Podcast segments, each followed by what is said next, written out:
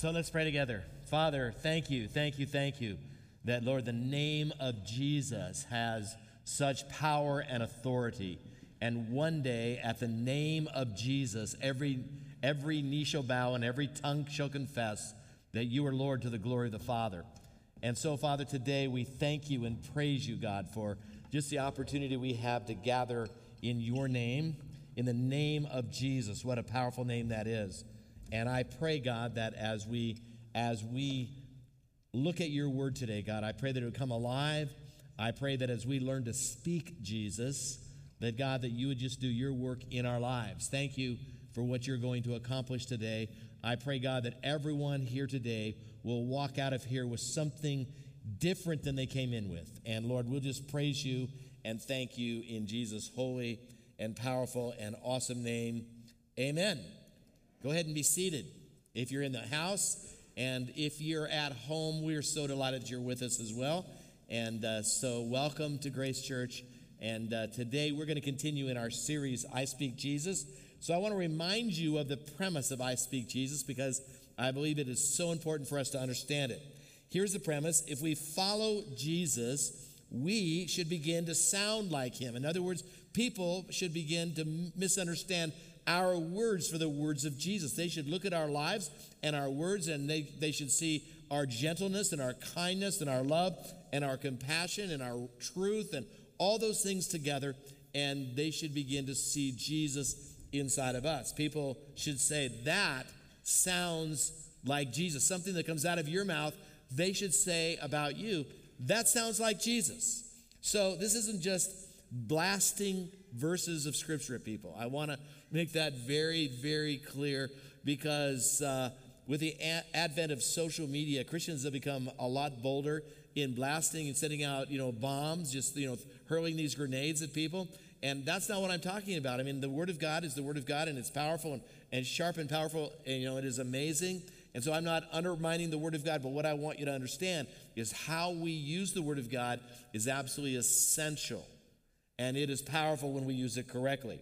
So today, we're going to explore speaking Jesus with a Samaritan woman. Jesus has an encounter with a Samaritan woman that is historical, powerful, amazing, life altering, history altering for a lot of different ways. We're going to talk about that in just a few minutes. But to understand this, we have to understand the history of the Jewish people. So, if you don't mind for just a minute, I, am going to give you some information that maybe most of you don't know. And as you read your Bible, this is going to help you understand some of the things that you read. So, you all realize, you all recognize the name of David, right? When we say David, he was the king of Israel. David had a son by the name of Solomon who succeeded him in his throne. He took over the land of Israel, and when Solomon died, he had a son. Solomon had a son by the name of Rehoboam. And Rehoboam uh, was kind of a cantankerous guy and probably raised in the, in the palace a little bit entitled, maybe I, I'm thinking that. And so there was, a, there was a guy by the name of Jeroboam who led a group of people up to confront Rehoboam because here's what the deal was is that Solomon had heavily taxed all the land of Israel. And uh, there was a lot of reasons for that. So, so Jeroboam comes along and talks to the son of Solomon and says, Listen, we will follow you. We will do whatever you want us to do, but you got to lighten the tax load. And uh, that, and if you'll do that, then you, we're in. We're, we'll, we'll, we'll, we'll crown you as the king, and it'll be all good, and, and life will be sweet, just like it was under Solomon. And so uh, Rehoboam, son of Solomon, says, Well, let me think about this for three days. So he went away. Uh, so these guys went away and came back three days later. In the meantime, uh, the son of Solomon had these advisors. And so he went to the advisors and said, This is what they're proposing. What do you think? And all the advisors, all of them said, This is amazing. They're going to follow you, lower the taxes. So he heard the counsel of the wise old guys in the land. And uh, this young buck decided to do his own thing. So he said, Listen, uh, when, the, when, when Jeroboam came back to get the answer, Rehoboam said, Hey, you know what, my dad Solomon, you think he was bad on taxes? You ain't seen nothing yet. You know, you got whipped with whips, and now I'm going to whip you with scorpions. And he went on, you know, and so basically it created a huge divide in the country. Jeroboam left that day, and uh, he was he was ordained as uh, the king of 10 tribes. Benjamin and Judah were the other tribes. And so there was this major split. So the northern kingdom was under the rule of Jeroboam. And Jeroboam was a, you know, pretty decent guy, but over a period of time and succeeding kings, what happened was is Israel, northern Israel, under, under, the, under this regime, began to have idolatry in it. And in about 722, God had had enough. He had sent all the prophets and said, Listen, stop this, stop it, stop it, turn from your idolatry. And they chose not to turn from their idolatry. And rather, what they did was that they went deeper into idolatry. So God did exactly what he told Israel he would do from the beginning is if you have idolatry in your land, I'm going to raise up armies against you. So that's exactly what happened. So God raised up the Assyrian army. They came in and, and conquered the northern tribes, the 10 tribes, and uh, swept them away to Assyria and left a few folks in the land. Now, this is where it gets kind of, kind of tricky. So, what the king of Assyria did is they said, Well, we need to repopulate this land because we need to have farmers and butchers and all that kind of thing. So, he brought people in, relocated them into the land of Israel. And what happened was, is there began to be a, a marriage, literal marriages, between these two people groups. And out of these marriages came a people group called the Samaritans. Now, this is what you need to know about the Samaritans. The majority of Jews were essentially racist against anybody Samaria. All right? So just to speak it out loud, they hated them. They hated them as a people group, and they hated them because they rejected the temple. Those two reasons. And uh, so many of them saw the Samaritans as renegades and and believe that they only, they only deserve God's wrath. And besides that, the Samaritans only accepted the first five books of the Bible. That's all they accepted. All the rest of it they rejected. And they rejected the temple in Jerusalem. So that's the story behind what we're going to see and hear today. And now we have this people group called the Samaritans that everybody around them hates them. So much so that if a Jewish man or woman would have to take a trip to uh, the north part of the country. They would go around, they would take a day's journey around Samaria just so they wouldn't have to put their feet on this unholy land. That's their perspective. So, y'all with me on that? You all understood exactly what I said there? So now enters the stage that now we come to Jesus. And, uh, and I forgot one more amazing, disturbing fact. Uh, the fact is, is that they also had no regard for women in their midst. And so here is, I mean, women were considered as, even, even in Israel, women were considered property. They had no voting rights. They had no rights in the public square. In fact, that a man was not supposed to talk to a woman in the open market, in the open spaces. They were good for mourners at funerals, and they were good for you know cooking the you know the the chicken or whatever they were having for dinner that night. But that was the extent of it. So now we have Jesus. So I want to just set the stage there. And so you understand these two things, these two dynamics going on. We have a Samaritan woman who now Jesus has an encounter with, and we begin the process in uh, John chapter 4 uh, verse 4, and it says he had to go through Samaria. This is speaking of Jesus on the way. Eventually, he didn't go around, he went right through because he, has an, he had an appointment. Eventually, he came to the Samaritan village of Sychar, near the field that Jacob gave to his son Joseph. Jacob's well was there, and Jesus, tired from the long walk, sat wearily beside a well about noontime.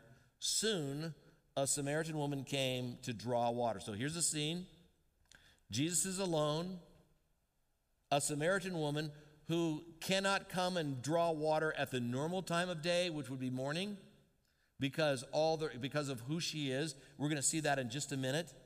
Now we have her and Jesus alone, and they have this encounter that changed history. So I want to show you this encounter uh, on film, And this is a clip from The Chosen. And I need to just set it up by saying uh, the fact is, is that everything that's in this clip isn't necessarily in the Bible. They've taken some liberty in creating story, but everything is logical and I think probably within the reason of, of good. And but it really captures the storyline. So that's why I want to show it to you. So watch this clip from The Chosen.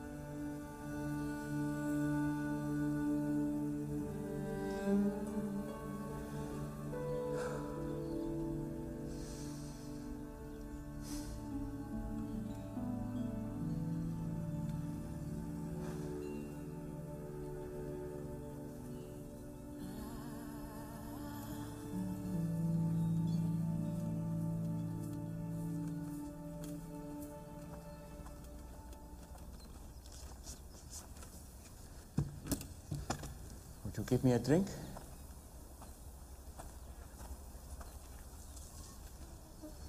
Did you hear me? That's bad, huh? What? You, a Jew, ask for a drink from me, a Samaritan, and a woman. I'm sorry. I should have said please. You know, it's not safe for you to be alone out here. Nor you.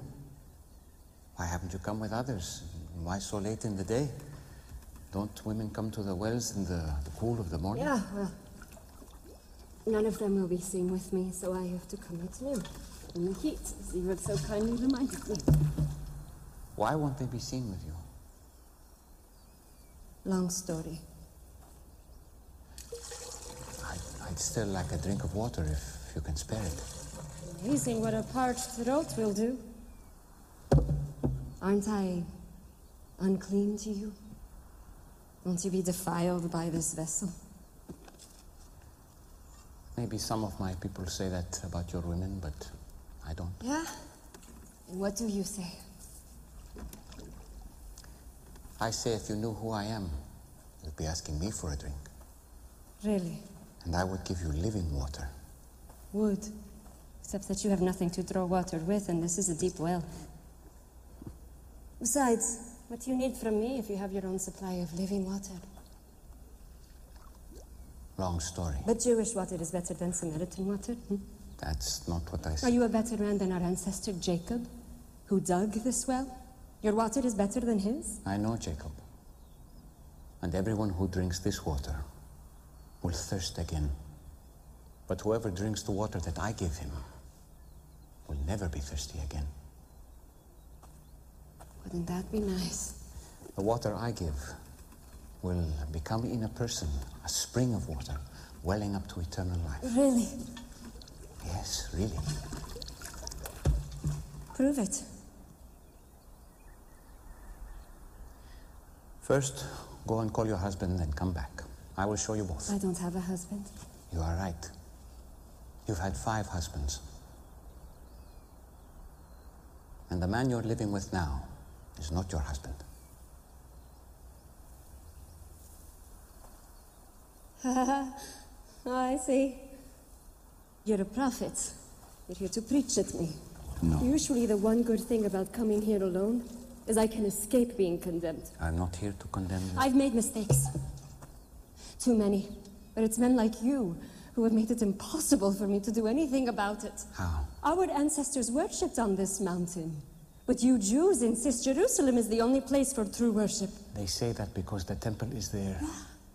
Exactly where we're not allowed. I'm here to break those barriers. And the time is coming when neither on this mountain nor in Jerusalem will you worship the Father.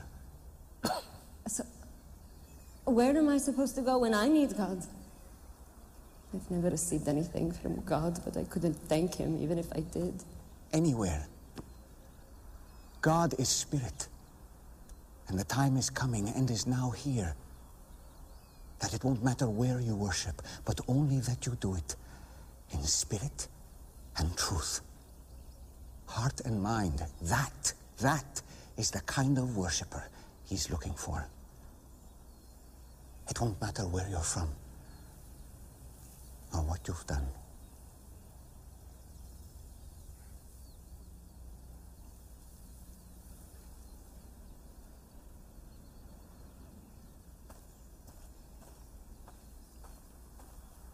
Do you believe what I'm telling you? Until the Messiah comes and explains everything and sorts this mess out, including me, I don't trust in anyone. You're wrong when you say that you've never received anything from God. This Messiah you speak of, I am He. The first one was named Ramin. You were a woman of purity who was excited to be married. But he wasn't a good man. He hurt you. And it made you question marriage and even the practice of your faith. Stop it. The second was Farzad. On your wedding night, his skin smelled like oranges. And to this day, every time you pass by the oranges in the market, you feel guilty for leaving him because he was the only truly godly man you've been with. But you felt unworthy. Why are you doing this? I have not revealed myself to the public as the Messiah. You are the first. It would be good if you believed me.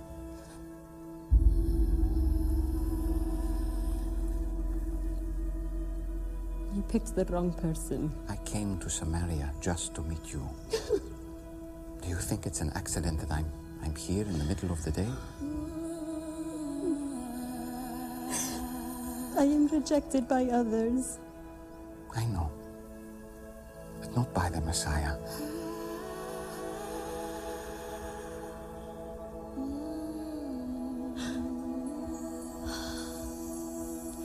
And you know these things because you are the Christ.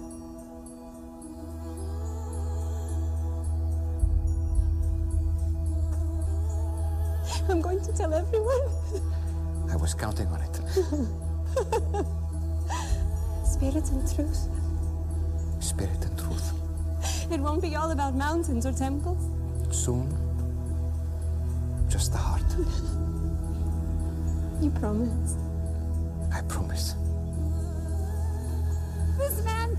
Told me everything I've done. Oh, he must be the Christ.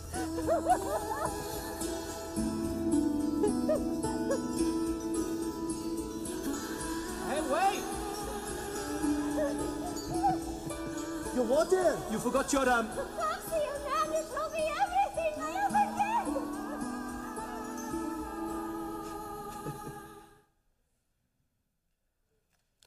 So let me just make a couple comments and then we'll move on.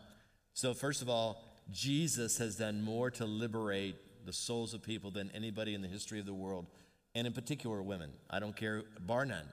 He came to liberate, and that's exactly what he did. And it is, it, is amazing what he has done. And Jesus came and spoke into the subject matter of racism. And he did more to unite people groups than any single person on the planet. And so, if I'm going to learn to speak Jesus, I've got to learn to speak Jesus into the contemporary world that I live in. And I've got to speak it in a way that Jesus would. If he were here today, that's exactly how he would speak. So, with that said, I want to just give you several things about this encounter that I think speaks Jesus. First of all, Jesus alone satisfies. If I'm going to speak Jesus, I've got to believe that message myself that Jesus alone satisfies what's broken in me, what's hurting in me, what's uns- what, what is wrong with me. Jesus alone satisfies. If I'm going to speak Jesus, I've got to understand that inside of my soul. Just as the Samaritan woman was looking for men to satisfy her soul, we also look to things outside of Christ to give our hearts meaning and purpose. Don't pass that up for just a minute. Let's just sit there for just a second. There are so many things in this life that we look to, to to get significance and meaning. But the truth is that all of them are empty. All of them are unsatisfying in the end, and all of them are, bro- are just broken cisterns. They're just, they're, just, they're just water that leaks. That's all it is. Only Jesus can take an unsatisfied soul and really make it satisfied. So Jesus revealed himself to, the, to this woman as, as he did. He sought to show her what he, what, that he was the never ending supply of this water that he offered, this water that ultimately satisfies and you don't thirst again. So let me just say this. We have a lot of idols inside of our culture. We have a lot of them. We have a lot of things that we think, you know, we have, absolutely have to have. And in this pandemic, we've learned how to live without some of them, right? Isn't that true?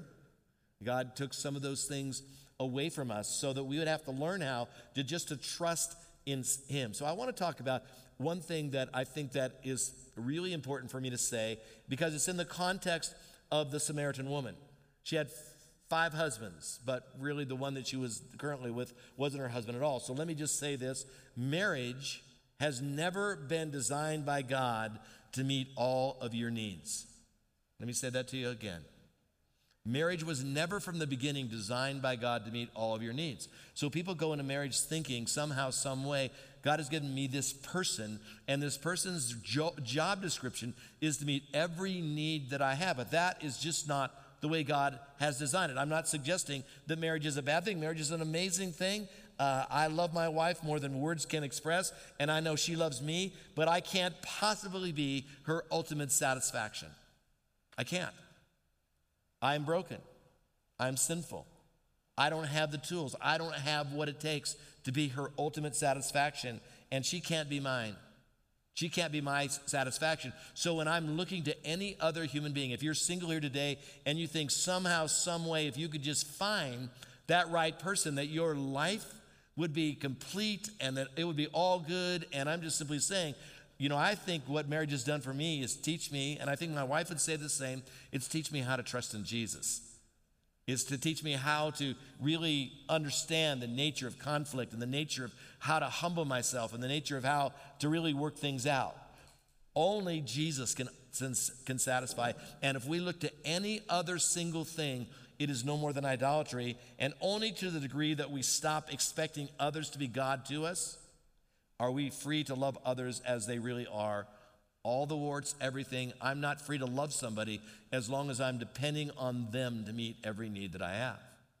I'm only free to love them the way God would have me to love, and God gives me a big command to love my wife the way Christ loves the church. That's a pretty huge command. Would you agree?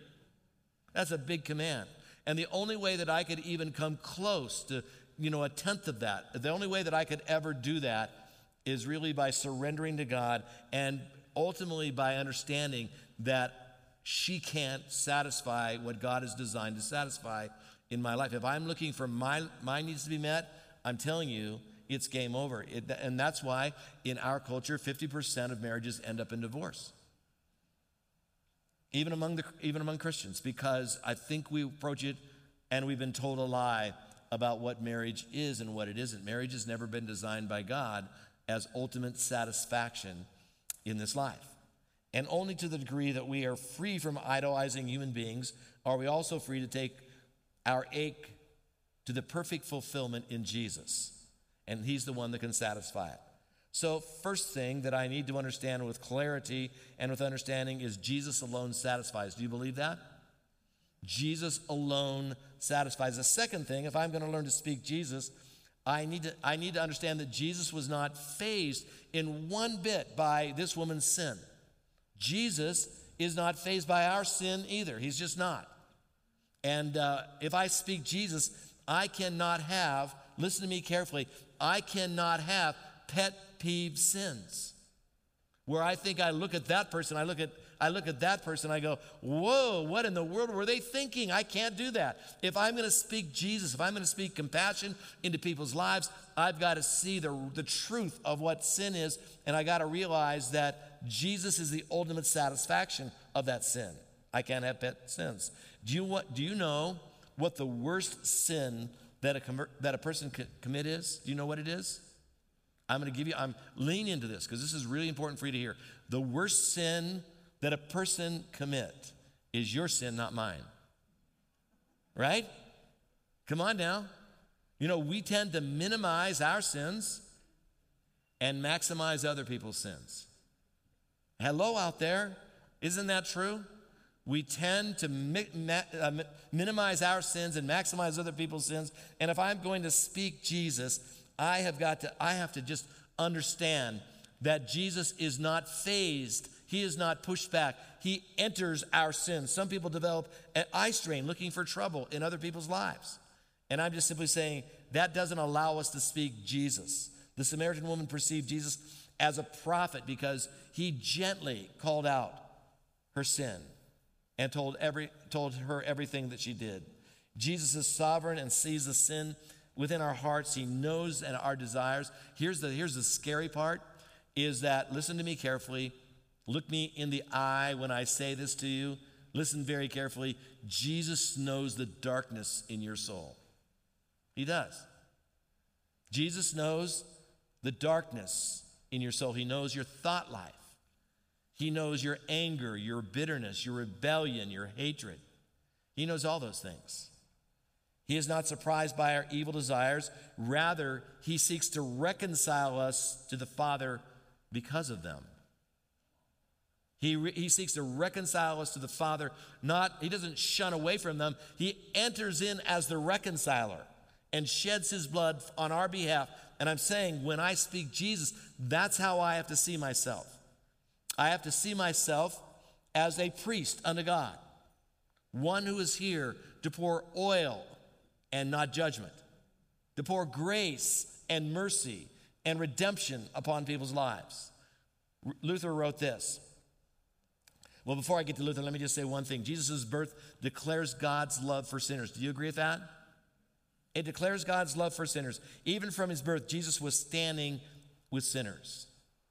Martin Luther wrote this Christ is the kind of person who is not ashamed of sinners. In fact, he even puts them in his family tree. Did you know that? The lineage of Christ has some amazing sinners in its midst. And then he, he has the audacity listen to this. This is, what, this is a scandal. This is a scandal. He chose you to be one of his children. That's scandalous, right? It's scandalous. Do you agree with that? because you don't act like it. It's scandalous. You're just, y'all, y'all are out there staring at me. It's scandalous that God chose you knowing all that you are, and yet He chose you. Such a powerful thing. And if I am going to speak Jesus, then what I've got to learn to do is I have to learn to pour oil on people's lives and not be fazed by their sin and not have pet sins. Ones that I say, oh, don't put me around those people. I just can't do that. Third thing, if I'm going to speak Jesus, I have to enter people's worlds. Jesus entered the Samaritan's world. He was the initiator. It was very, it was very clear that Jesus was the initiator of the conversation. He was there at, a, at an appointed time for a very specific purpose. That is, he sought to listen and understand before he proclaimed truth. I think that's a pretty big deal. If I speak Jesus, I have to learn to listen to people's hurts, their problems, their sins, all that. So on the stage here, I brought two glasses of water. The one on my left, your right, is represents a person's life who is busy, filled with sin, filled with hurt, filled with shame, filled with guilt. All that is contained in this person's life. And this one on my right and your left represents truth. This is the truth cup. Now, what's going to happen if I try to pour truth into an already full glass? The answer is that it's going to run out all over the floor, right? It's going to be a mess. That's what happens when you and I when you and I try to pour truth into people's lives when we have not slowed our life down long enough to enter their hurt, enter their life. They're not our mission. They're not our object of love. They are people for whom Christ died. And so here's the deal if I am ever going to have a chance to have any impact on someone's life, I've got to take the time to drink in.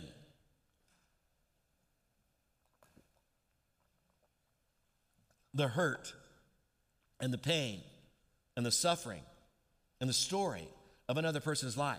And once I do that, once I've done that first, then I can take truth and then I can pour it into their life. And when I pour the truth into their life, then they have the capacity to receive it.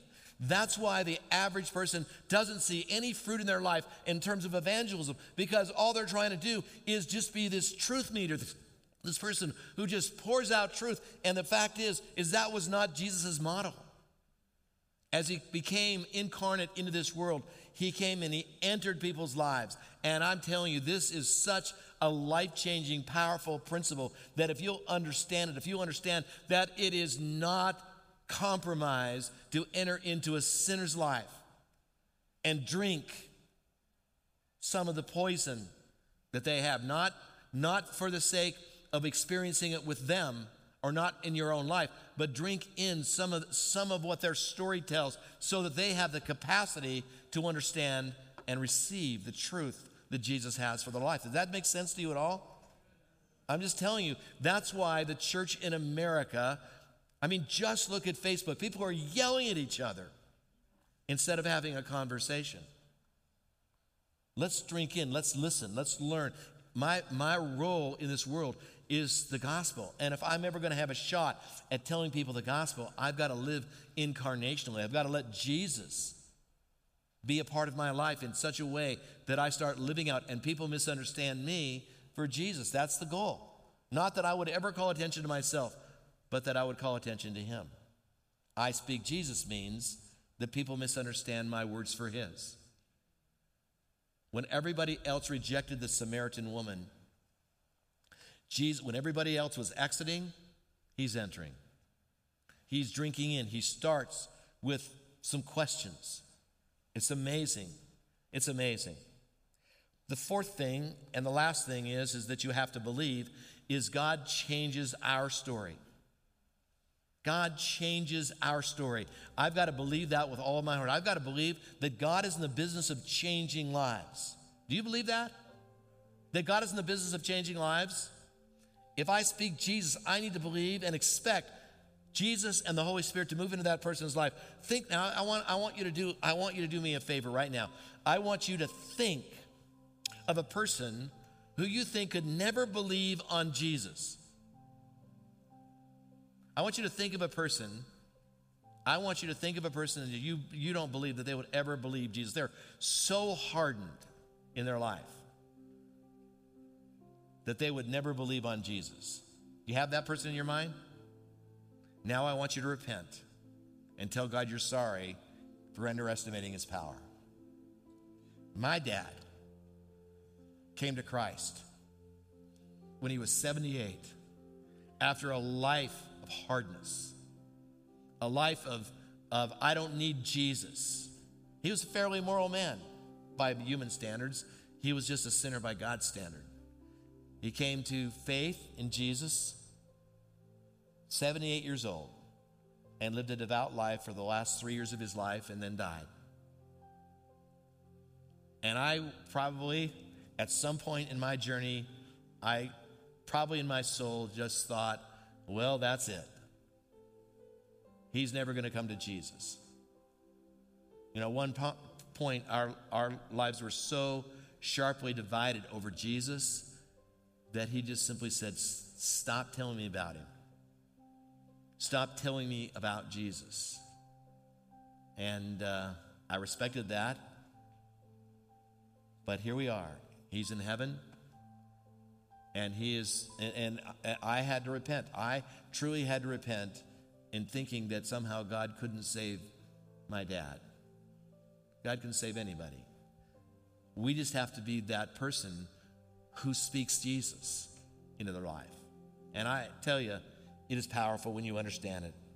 This woman, this Samaritan woman, God used to win an entire village, an entire village of people who hated Jews as much as they were hated. I mean, the gospel was changed. The gospel changed history